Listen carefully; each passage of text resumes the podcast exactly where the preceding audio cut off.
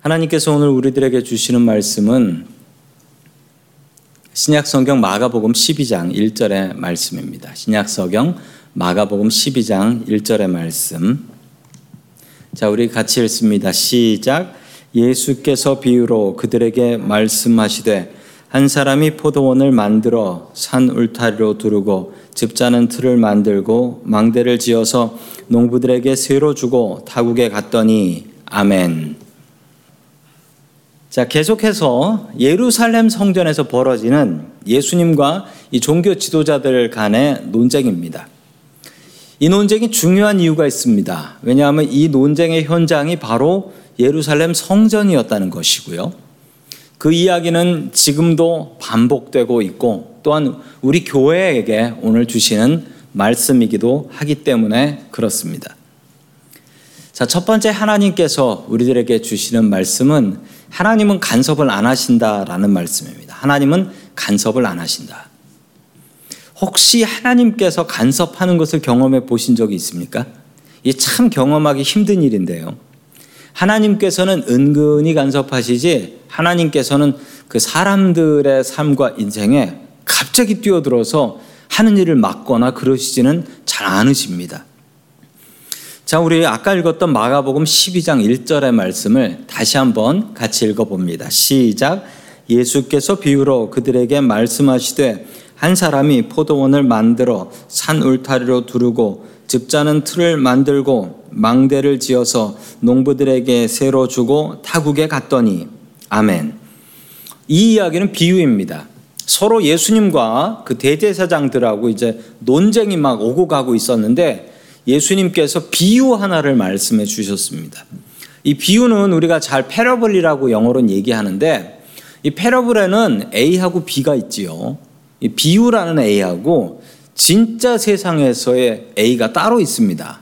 자, 그래서 이 두 개를 잘 비교하셔서 아셔야 되는데요. 여기서 이야기가 이렇습니다. 한 사람이 포도원을 만들고 포도원을 아름답게 만들어서 모든 시설을 다 했다는 거예요. 이렇게 망대까지 지었으면 모든 걸 다 시설을 다 하고 농부들에게 새로 주고 타국에 갔더라라고 이야기를 합니다. 자 여기서 이 패러블 비유에서 비유하는 것들을 한번 살펴보겠습니다. 주인은 누구냐 한 사람이라고 나오는데 이 사람이 주인이에요. 이 주인은 하나님이시고요. 포도원은 세상입니다. 그리고 이 농부들은 누구냐? 이 소작농들인데 지금 종교 지도자들, 예수님 앞에 서 있는 그 종교 지도자들, 대제사장, 뭐 서기관, 율법학자, 바리새인들, 예수님을 잡으려고 왔던 그 종교 지도자들을 이야기하는 것입니다. 하나님께서는 세상을 만드셨습니다. 그리고 이 세상을 누구에게도 팔지 않으셨습니다. 그러면 이 세상은 누구의 것인가요?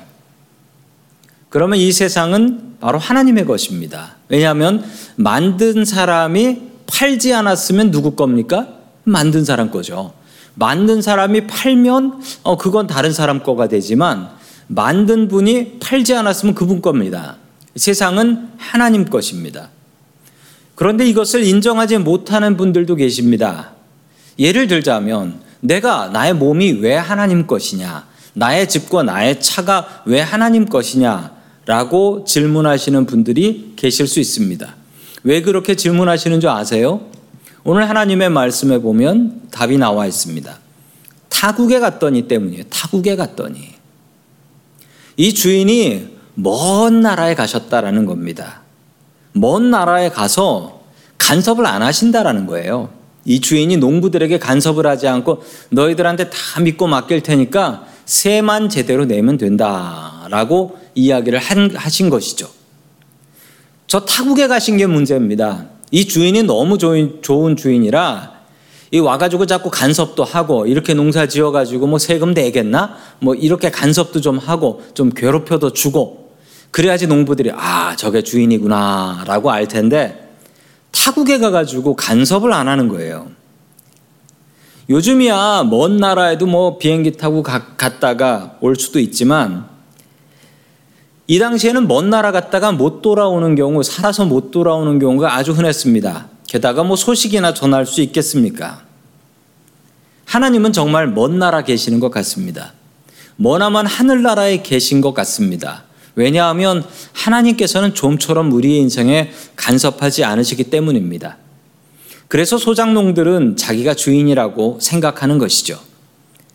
주인이 너무 좋은 분이라서 그래요. 주인이 좀 못돼가지고 가끔 와가지고 내가 주인이네 하면서 행세를 좀 해줘야 아, 저분이 주인이구나 할 텐데 먼 나라에서 나는 너희들 믿는다라고 맡겨만 놓고 가신 그런 주인이기 때문에 저 소장농들이 이게 내 땅이요라고 생각하는 것입니다.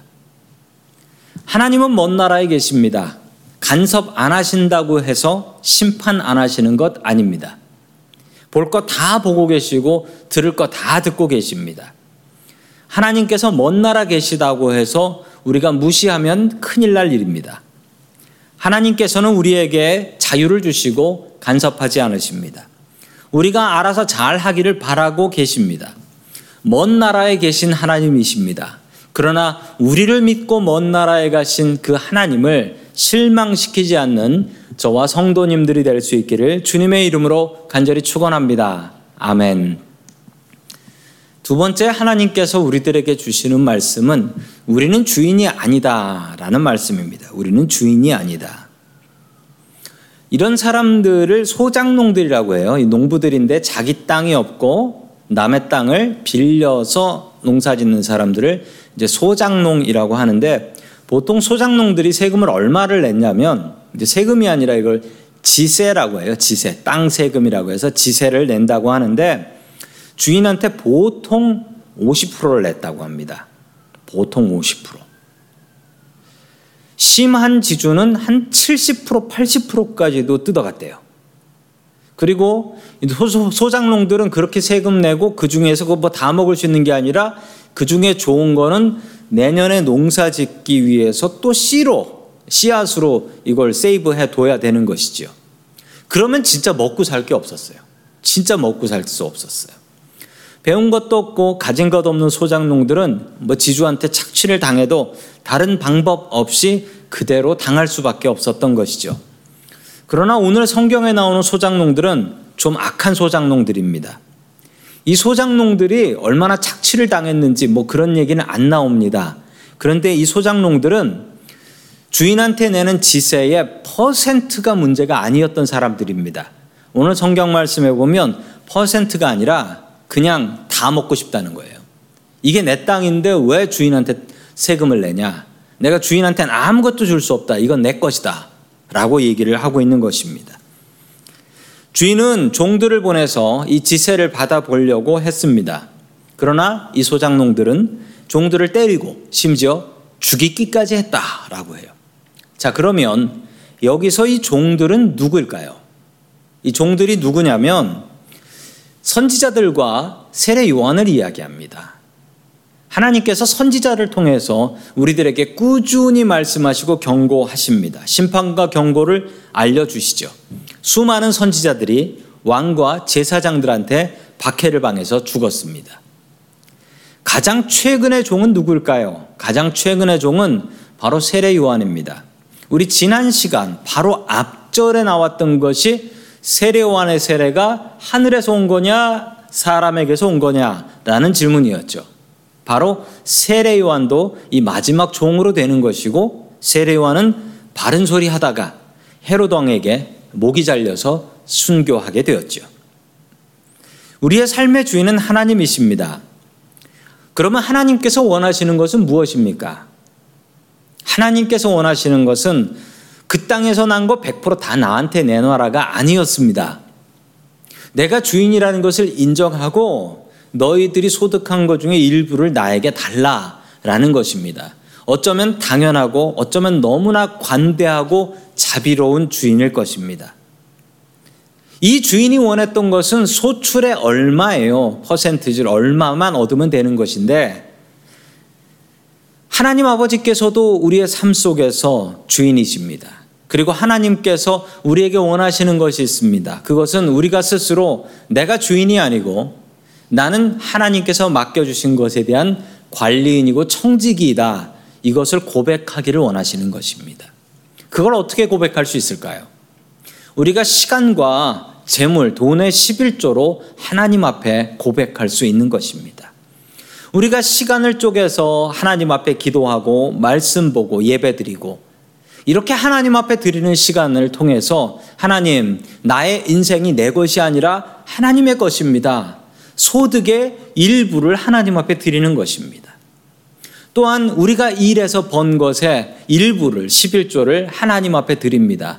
그 이유는 무엇입니까? 하나님, 이것이 내 것이 아니라 하나님께서 나에게 주신 것입니다. 그래서 그 소득의 일부를 하나님 앞에 드리는 것이죠. 하나님께서 원하시는 것은 네 땅 나한테 다 내 나라가 아니었습니다.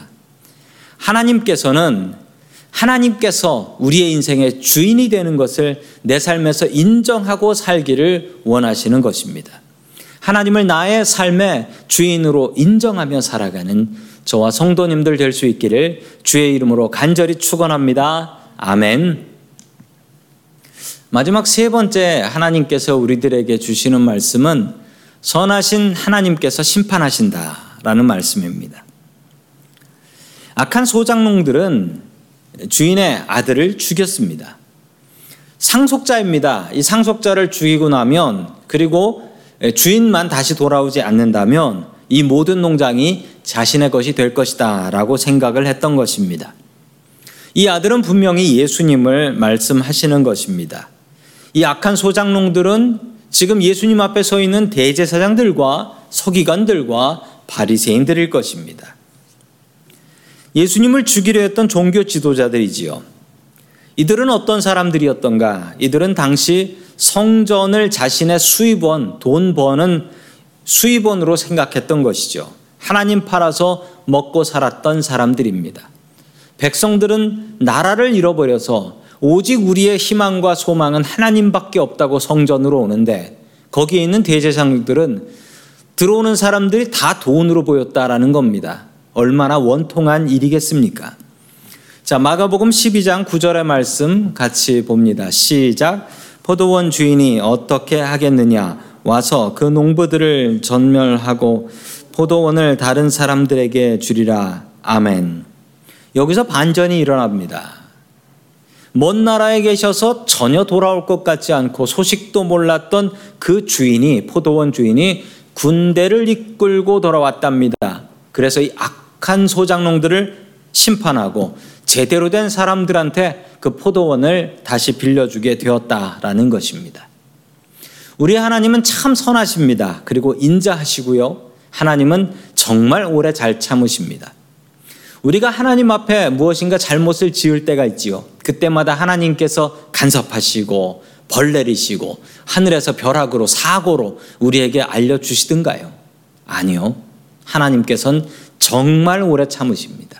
하나님의 오래 참으심을 배우십시오. 내 삶이 내 것이라고 착각하며 사는 사람들에게 하나님께서는 분명히 심판하십니다. 우리가 잘못한 것들을 하나님께서는 보고 계시고 기억하시는 하나님이십니다. 하나님 선하시다고 하나님을 무시하지 마십시오. 선하신 하나님께서 심판하실 날이 분명히 옵니다.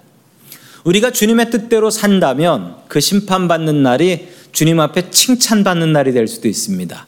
착하고 충성된 종아. 그러면 칭찬받을 수 있어요. 반대로 우리가 스스로 주인인 채 하고 내 삶의 모든 것을 내 것이라고 생각하며 산다면 그 심판날은 우리들에게 칭찬받는 날이 아니라 초상날이 될 것입니다. 벌 받는 날이 될 것입니다. 하나님은 먼 나라에 계시지 않습니다. 지금 우리와 함께 하십니다. 그러나 역시 우리와 옆에 계셔도 간섭은 하지 않으십니다. 왕 대신 하나님의 이름을 매일 높여 드리십시오. 내가 착각하지 않도록 항상 주님께서 내가 나의 주인이 되신다라는 것을 인정하며 사십시오. 주님의 이름을 높여 드리십시오. 주님께서 나의 주인 되신 것을 항상 인정하며 살아가는 지혜로운 종들 될 수 있기를 주님의 이름으로 간절히 축원합니다. 아멘. 다 함께 기도하겠습니다. 항상 우리와 함께 하시는 고마우신 하나님 아버지, 때로는 우리들이 하나님을 먼 나라 계신 것으로 착각하며 삽니다. 내 삶의 주인이 나 자신이라고 교만해 합니다. 주님 우리의 어리석음을 용서하여 주시옵소서. 오늘 말씀 속에 나오는 어리석은 종교 지도자들의 모습이 우리의 모습임을 고백하며 회개합니다. 선하신 하나님의 심판을 두려워하며 살 수 있게 도와주옵소서. 우리가 가진 모든 것의 주인은 주님이신 것을 믿사오니 주님의 뜻대로 내게 맡겨주신 것들을 사용할 수 있게 도와주시옵소서. 우리에게 주신 시간과 재물을 통하여 주님께 영광 돌리기를 소망합니다. 우리의 삶의 주인이 되시는 예수 그리스도의 이름으로 기도드립니다. 아멘.